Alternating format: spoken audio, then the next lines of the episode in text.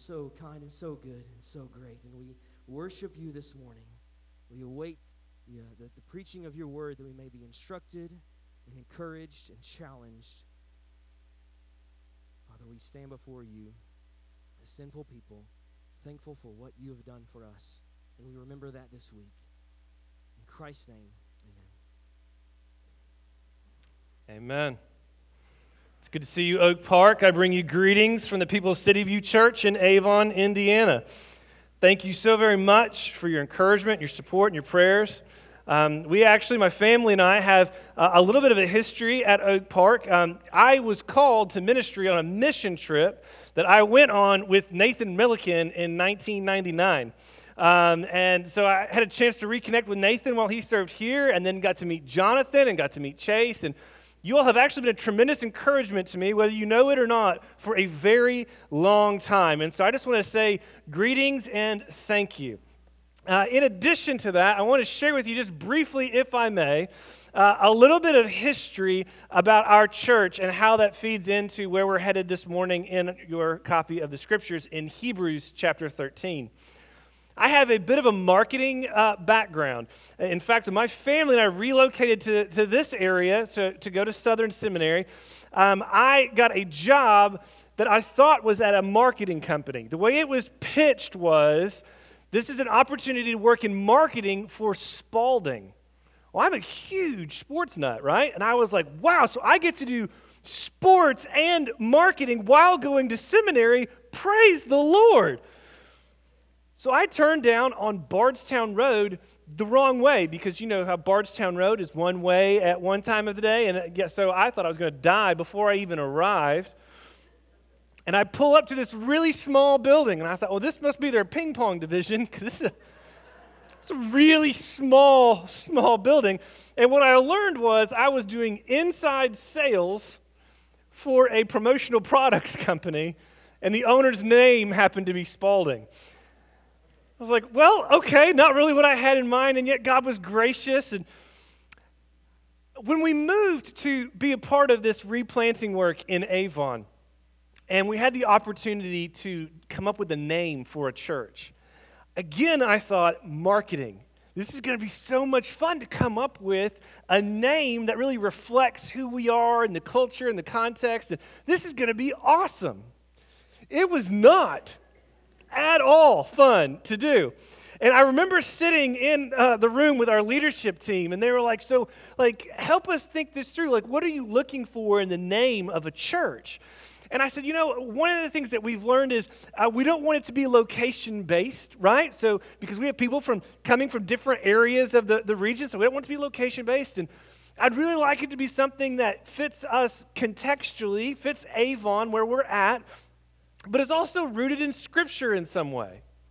And they said, Oh, that sounds great. Like what? And I said, I don't know, something like something like city view you know the bible in the hebrews it talks about there's a, a city that is to come and you know we're in view of the city of indianapolis and avon is a growing community so we have a view of the city that's growing and developing something like that so we proceeded to shelve that and try to brainstorm other ideas four, six, or eight weeks. And we would interview people in our community and say, hey, we're starting this new work in the community. And, and what do you think about this name or that name? And we finally sit down in a meeting, and our guys look over and they're like, hey, what do you think about like City View? You know, we've spent six or eight weeks trying to come up with something more creative. That just seems to work, right? And so we, we landed on that name. And I, I, wanted to share with you briefly this morning, if I may, from Hebrews 13 about why that, that view of the city that is to come drives us as a body of believers, not only in our local context in Avon, but should drive all believers, all people who are followers of Jesus. If we're captivated by the city that is to come, it will inform the way we live our lives here. It's our desire as a body of believers to cultivate a family of neighbors who know, love, and serve our Savior and our city. And we derive much of our idea about what that looks like from Hebrews chapter 13. If you have made your way there, I want to invite you to stand in the honor of the reading of God's word. We're just going to read verses 14 through 16 together. Hebrews chapter 13, beginning in verse 14 and running on down through verse 16. The author of Hebrews writes, and he says, For here we have no lasting city, but we seek the city that is to come. Through him, then, let us continually offer up a sacrifice of praise to God. That is the fruit of lips that acknowledge his name. Do not neglect to do good and to share what you have, for such sacrifices are pleasing to God. Let's pray together. Uh, Father, we love you. God, we thank you for the gift of your word and our accessibility to it, Lord. We have brothers and sisters all over the globe today, God, who do not have such um, rampant access to your very words. And so we thank you for the privilege that we have to hold it in our hands. We thank you for the privilege that we have to gather together. Brothers and sisters from different places gathering together today to, to lift high the name of Jesus. Lord, we pray that this morning as we study your word, God, that you would speak to the hearts of those who are gathered, that God, we might leave this place changed and different than the way that we walked in because we have encountered and spent time with you. Father, we pray you would accomplish this, not for the name and the sake of Oak Park, not for the name and the sake of City View Church, but, but God, that you might be glorified in and through your people. We pray that you would accomplish these things in his name, in Jesus' name. Amen. Be seated. Now, I have to be honest with you, diving into the middle of a book, particularly the end of the book, um, kind of makes me cringe a little bit because there's a whole lot of context, right? There's better than 12 chapters at this point of our text. And so I was told that um, I, I don't have a couple of hours this morning, and so we're not going to do Hebrews 1 through 12, but just very briefly understand that the context of the author is writing to is he's writing to a body of believers who are uh, living as Christians in some ways. But at the onset of persecution, it's promoting within them a desire to, to waver and to wonder if this is really worth it. And in some ways, it's, it's very similar to the culture in which we live today, right? There's people all around us that live like Christians in some ways, right? They have the ichthus sticker on the back of their car, but when they get to Spag- Spaghetti Junction, is it still Spaghetti Junction? When they get to Spaghetti Junction, they maybe, maybe don't live like Christians while they drive through Spaghetti Junction. And so the author here is writing to a body of believers who are living like Christians in some ways, but are beginning to waver and wander and wonder in their faith. As we look at these few verses together this morning, I believe we'll see four ideas um, that will aid us in cultivating a city view. And the first of these is found in verse 14, where there's an encouragement for us to value the word. And as we value the word, it begins to create some change within us. Again, verse 14 For here we have no lasting city, but we seek the city that is to come. The, the reason that I describe this as valuing the word is that um, as we look to God's word, it is there that we are instructed. It is there that we are promised things that only the Lord God is able to teach and to promise. We value God's word when we read it. When we, when we read it, I prayed a moment ago, we have rampant access to the scriptures, and yet so oftentimes our Bibles go can, entirely unread. We value the Word of God when we read it, when we accept it as true, right? We don't just mindlessly consume it, but we, we believe that the words therein are true. We accept it. We value the Word of God when we are obedient. And what happens is that we value the Word of God and we read and accept and obey His words, we'll begin to see some change take place within us begin to see some change take place within us. Uh, first of all, we'll begin to develop a change in perspective. The author of Hebrews alludes to this when he says, Listen, um, here we have no lasting city, but we seek a city that is to come. This is a, a matter of perspective. It's a matter of understanding that what we have around us, this present city, will not endure forever. The poet C.T. Studd writes, he says, Only one life will soon be past. Only what is done for Christ will last.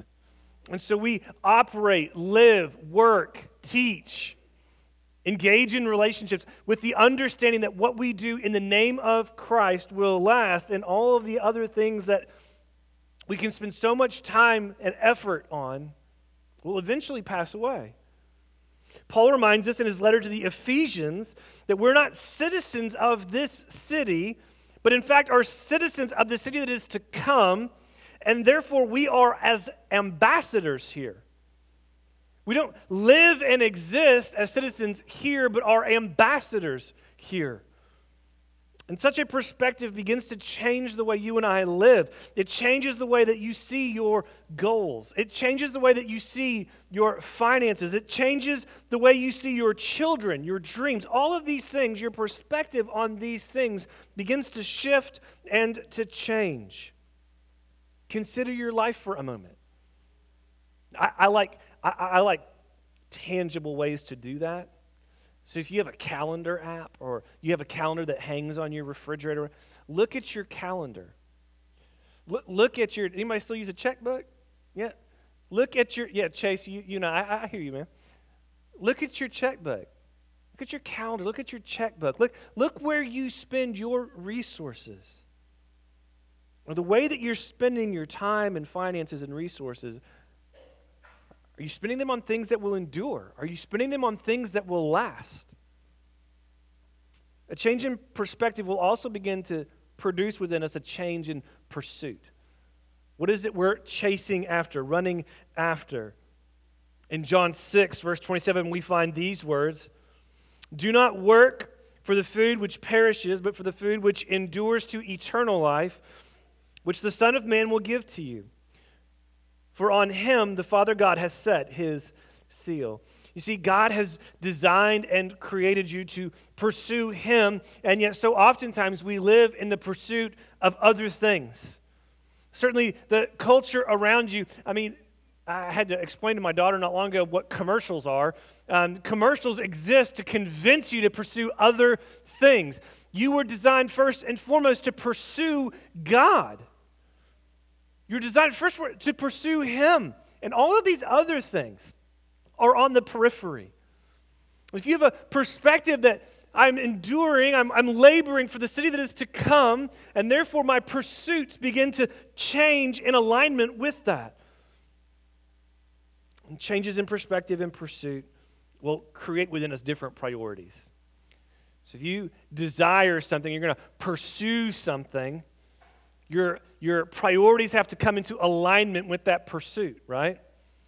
So if you desire to graduate from school, you have to align your priorities in such a way that that becomes feasible, right? I always joke that I was on the eventual plan at Southern. I will graduate eventually. But we had different priorities, right? I had friends who moved, they lived on campus. By God's grace, they didn't have any other job, they weren't married. And so their priorities were I'm going to take every single class I can humanly uh, fit into a schedule, and I'm going to get in and get out. When we moved, I was married and had a job, and had then had two jobs, and then ended up with three jobs, and then we are pursuing adoption. And my priorities were just very different. And you and I, if we begin to be captivated by a, a view of the city that is to come, begin to pursue that city, our priorities will begin to shift. I'm no longer as concerned with what job title can I acquire? How large of a home can I purchase? How large can my retirement account be? We, we begin, our priorities begin to shift and align with our pursuits. We must look at the state of our life our pursuits, our values, our, our fantasies of what we want to be or to accomplish, and order them according to God's word. Do you believe, church, that God wants what is best for your marriage? Then why, when our marriages are struggling, do we turn to everybody's words but God's? Do, do you believe that God wants what is best for your career? Do you believe that God wants what is best for your health? Do you believe that God wants what is best for you? And if so, value the Word of God above and in, priority over all other things. I'm, uh, as a pastor, occasionally asked for my opinion on some matters and circumstances. And frequently, the first question that I'll ask when we sit down is Have you looked at the scriptures in regards to the circumstance that you're talking about? And you know, to be, to be honest with you, more often than not, the answer is no. And often that's because they just don't know where to look. Like, I, I'm sure that the Bible says something about my marriage, but what does it say and where do I go? In church, we, if you desire to know God's desires for you, if you truly believe that God wants what is best for you ultimately and bringing Him glory, then you must know His Word. You must value it, study it, read it. This reprioritization that happens within us can only be accomplished if we individually and corporately, church, value the Word of God more than the Word of man, the Word of culture. These changes will result in a life that looks different. It will look different. Now, you don't need to go out of your way to be weird, right? But if you live with a pursuit of the city that is to come and your priorities are in alignment with that pursuit, it's going to very naturally look different than what the culture is promoting. It will produce a life that seeks to honor and worship the Lord. Look at with me at, at verse 15. The author of Hebrews continues, he says, Through him then let us continually offer up a sacrifice of praise to God. There's three things here in this verse I just want us to note very briefly. Notice with me, first of all, that worship that is pleasing to God, worship is Christ empowered. What we have done this morning, if it is worship that is pleasing to God, has been Christ empowered. Notice that it is through Him that we offer up this worship. And the through him there is emphatic in the Greek, right? It's, it's, it's bold and italicized and underlined. Through him we worship. And the only way that we can approach a holy God in worship is through the shed blood of Jesus. It is as sons and daughters of him. And so if you come in, into this place for the purposes of worship, and attempt to accomplish that by simply mouthing words that you see upon a screen and do not do this through Christ, Christ is not pleased. He is not honored. If you seek to live a life that is pleasing and honoring to Him, you seek to live a life of worship to Him, but you do it apart from Jesus, it is not, in fact, worship. If anything, at its best, it would be religious. At its worst, it would be your own self justification and self seeking pride, the approval and opinion of others. So we worship God through Christ. All things are from Him, through Him, and to Him. Considering this, our worship should not be constrained to a weekly gathering. Um, when I say worship, typically what we think of is this time right now, right? It's just us. Let's just be honest and transparent with each other. When I say worship, this is typically what we think of, right? And number two, if you don't think of this, you think of a style of music, right? So, way back in the day, I worked for Family Christian Bookstore, and we had an entire section of CDs. CDs are these round things, they look like records. we had an entire section of CDs, and the label at the top of that whole section was worship. Church, worship is not. worship is not a style of music and it is not a gathering once a week.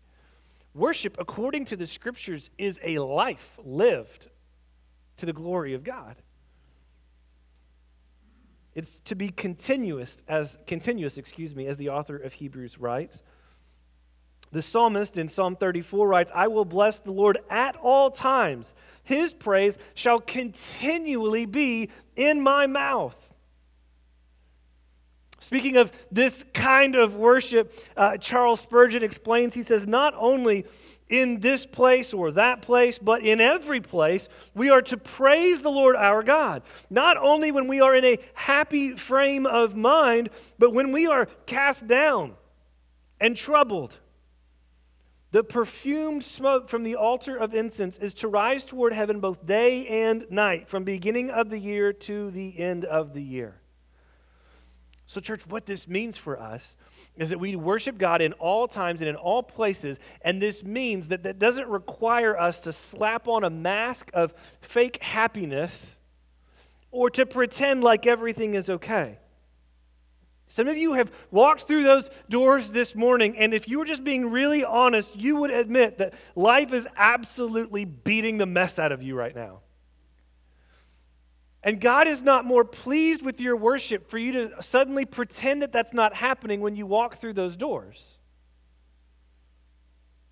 A famous pastor in, in our uh, culture says it's, it's okay to not be okay, but it's not okay to stay that way, right? So we don't pretend like life is okay when it's not. Guy in our church, Michael Borden, always teases me. I always ask him, "Hey, Michael, how you doing?" And he typically says, I'm doing good. How you doing? And then I give him the look. How you really doing? And then we have an honest conversation, right? God bless him. Cody said, I saw him at TGC this week. He said, Hey, man, how you doing? And I actually told you how I was doing, right? We don't pretend like life is always peachy. We don't pretend like life is always okay. But in the midst of the fact that life is not always okay, God is worthy of worship. Amen? When life is good, God is worthy of worship. Amen? So if God is worthy of worship in bad and in good, then God is worthy of worship at all times.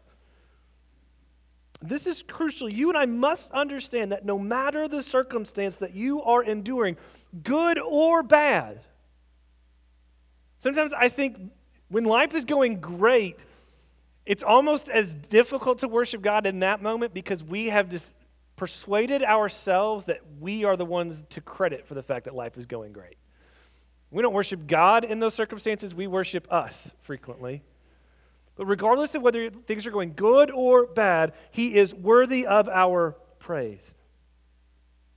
By God's grace, He is using your circumstances today. I don't know what's happening in your world, but the circumstance you are facing today, by His grace, will be used for His glory. Worship is to be offered through Christ continuously. And then finally, it is to be offered sacrificially, church. Worship is to be offered sacrificially. The idea of sacrifice is that it costs you something. It's not truly a sacrifice if it didn't cost you anything. It may cost you time. It may cost you relationships. It may cost you the opinions of others or a promotion. It may cost you the dreams and visions you once held so dear.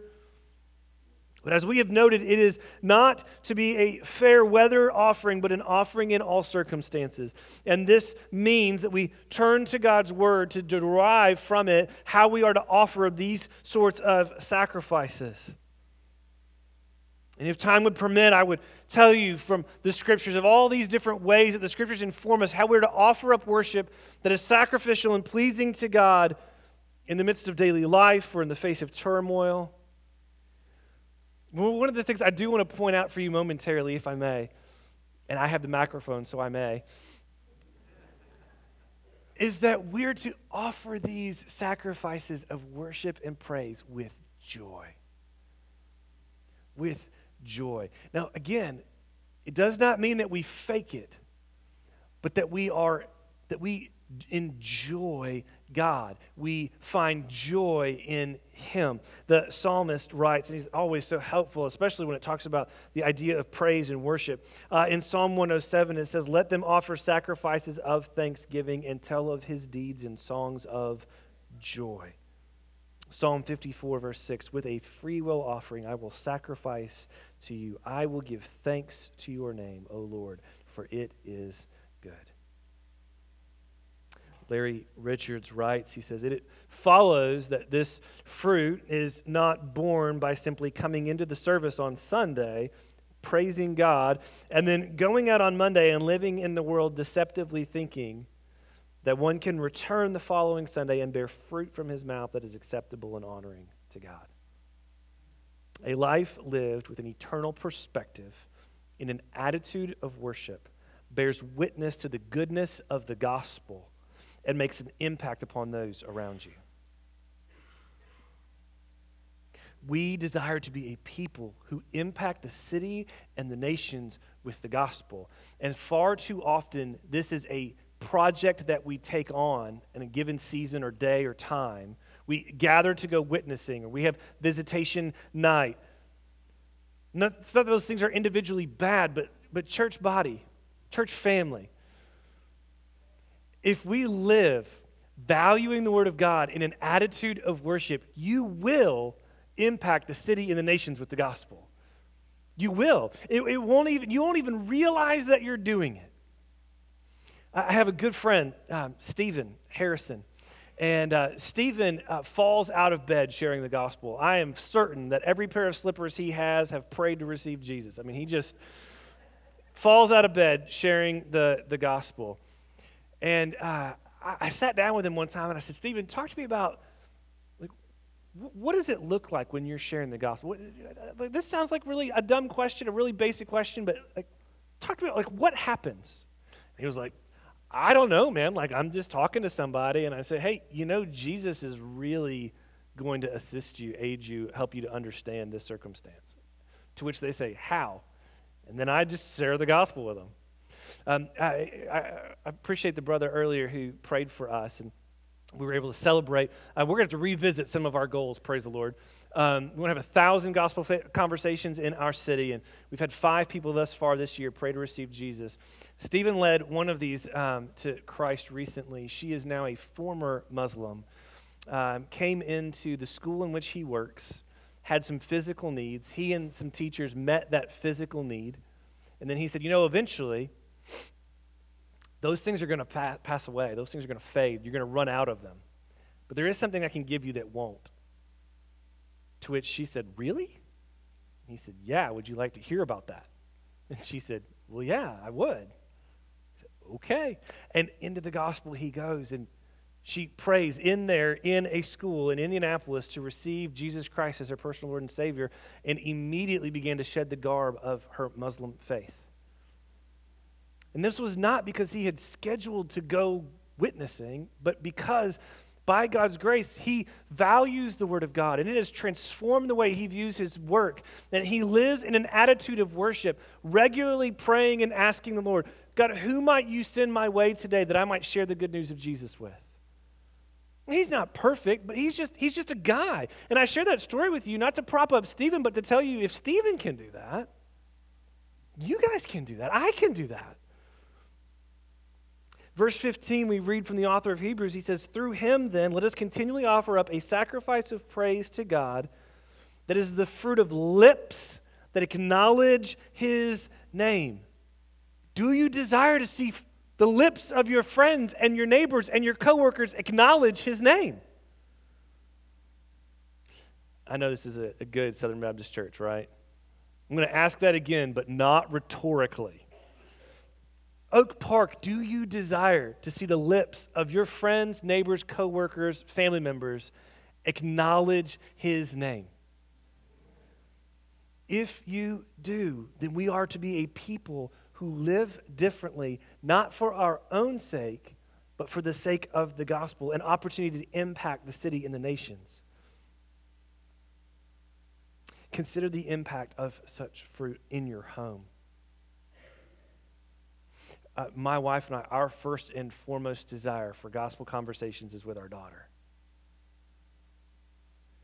And church body, church family, the gospel ought to be something that is a conversation in your home regularly. We don't graduate from that. Some of you say, "Well, I've been a follower of Jesus for a long time and my kids are grown and so we don't we don't need to do family devotions like we did when they were kids." No, you, you, you do. You, you, you do. You need, you need to be reminded daily of the calling to live a life that is in an attitude of worship. Uh, imagine how this would transform your workplace. Imagine how this would transform your church if we stopped assuming the gospel.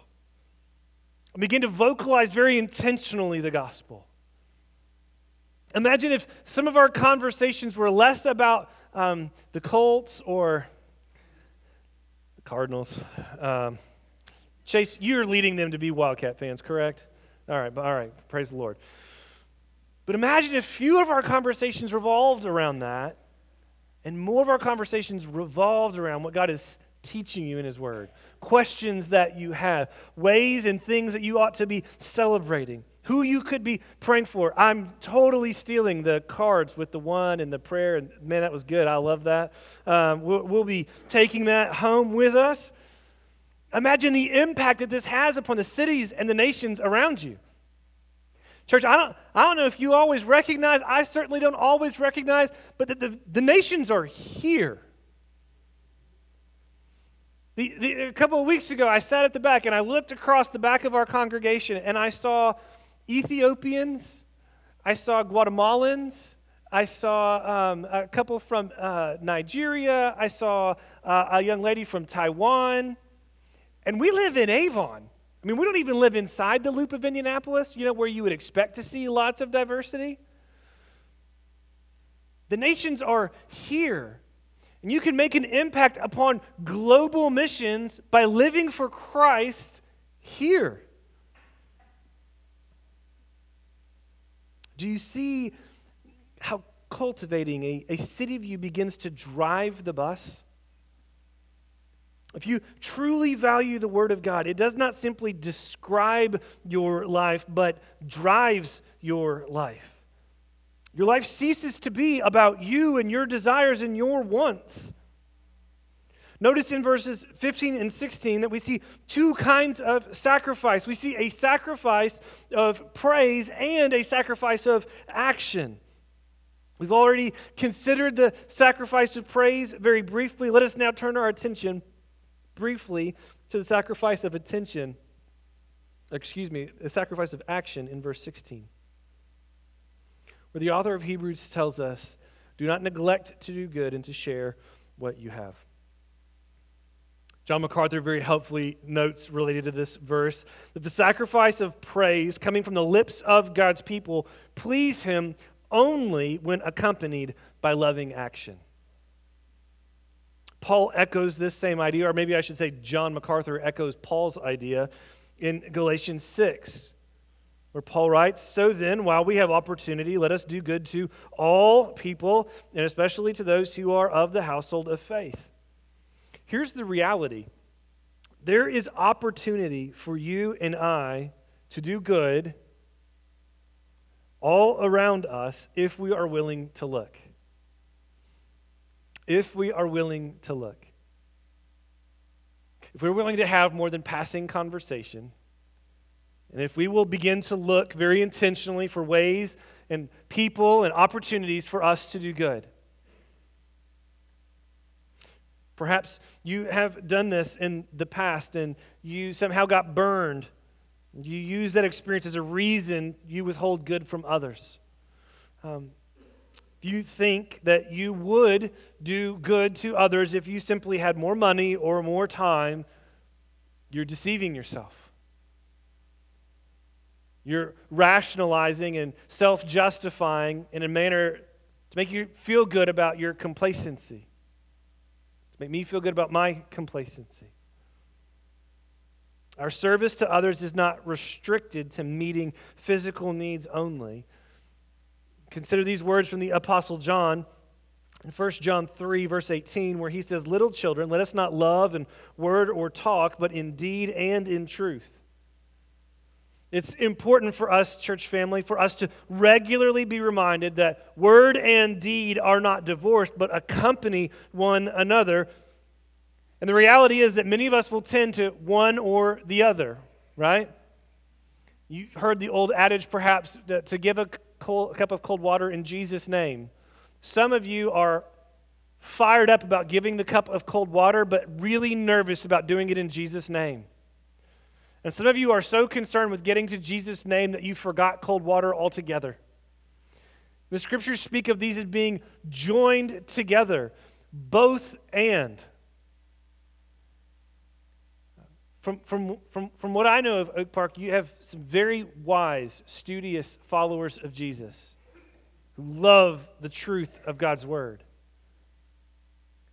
As somebody who tends to bend a little bit more in that direction, let me warn you, as I warn myself, not to neglect doing good to others.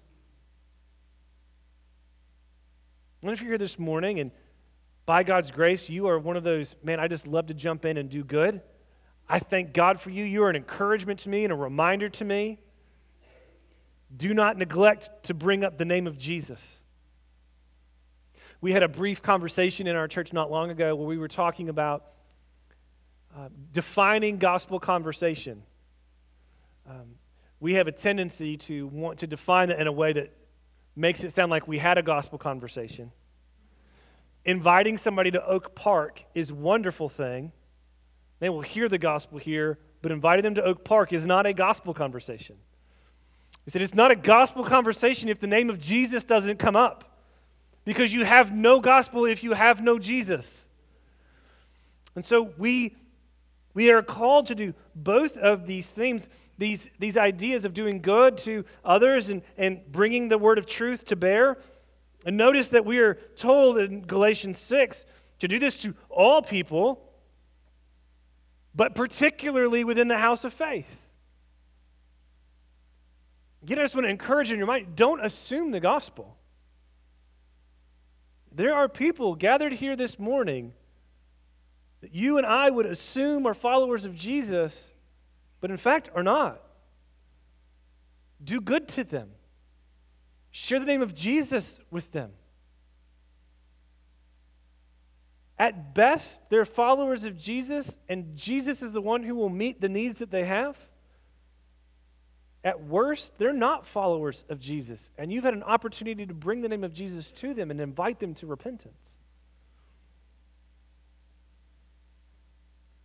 We equip the church in deed and in truth, and in essence, we are talking about discipleship, which can can get messy. True discipleship is not restricted to a chapter from someone else's book or an hourly meeting once a week, but involves stepping into life with someone. And as we do this, we're given the opportunity to live out what we claim to be. I have ceased asking in our community if people are Christian and have begun to ask people, Are you a follower of Jesus? Because that hits a little bit differently.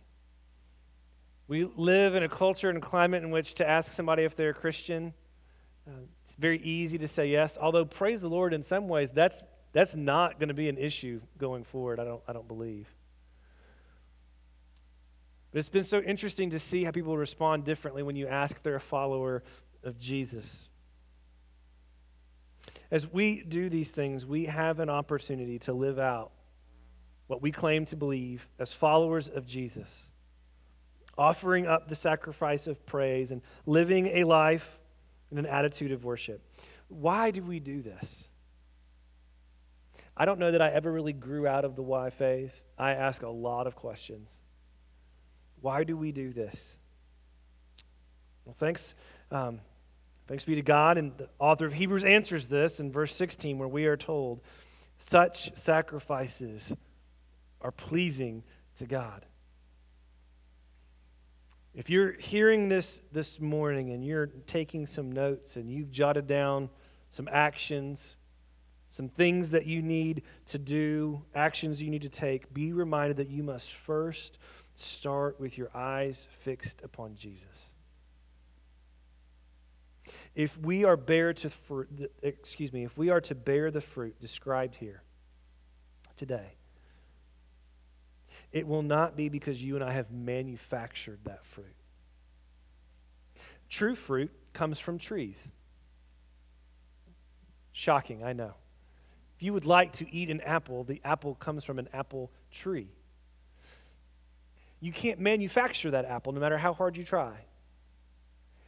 You can manufacture a facsimile of that apple. You can manufacture a wax apple. If you've ever bitten into a wax apple, it does not taste like an apple, it tastes like wax, which is gross. So, oftentimes, church body, we are so desirous of manufacturing fruit that we neglect to abide in the one who will produce the fruit within us.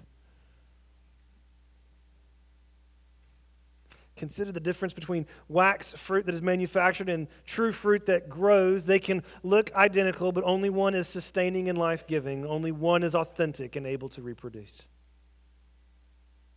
John Piper says it this way Work for God that is not sustained by wonder at God is a weariness of the flesh. Priority number one is the cultivation of hearts that stand in awe of Him. Church family, my prayer for you and for me is that God will cultivate a heart within us that stands in awe of Him. A heart that is captivated by a view of the city that is to come. And if I may, I'd like to pray for us to that end. Father, you are good and gracious to us.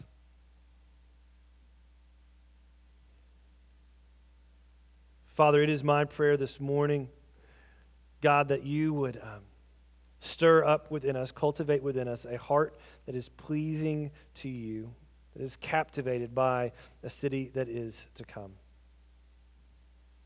And Lord, if you would do this, Lord, I know that our lives would look different than the way that they were when we walked in. We pray that you would accomplish this for your name's sake and for your glory. In Jesus' name, amen.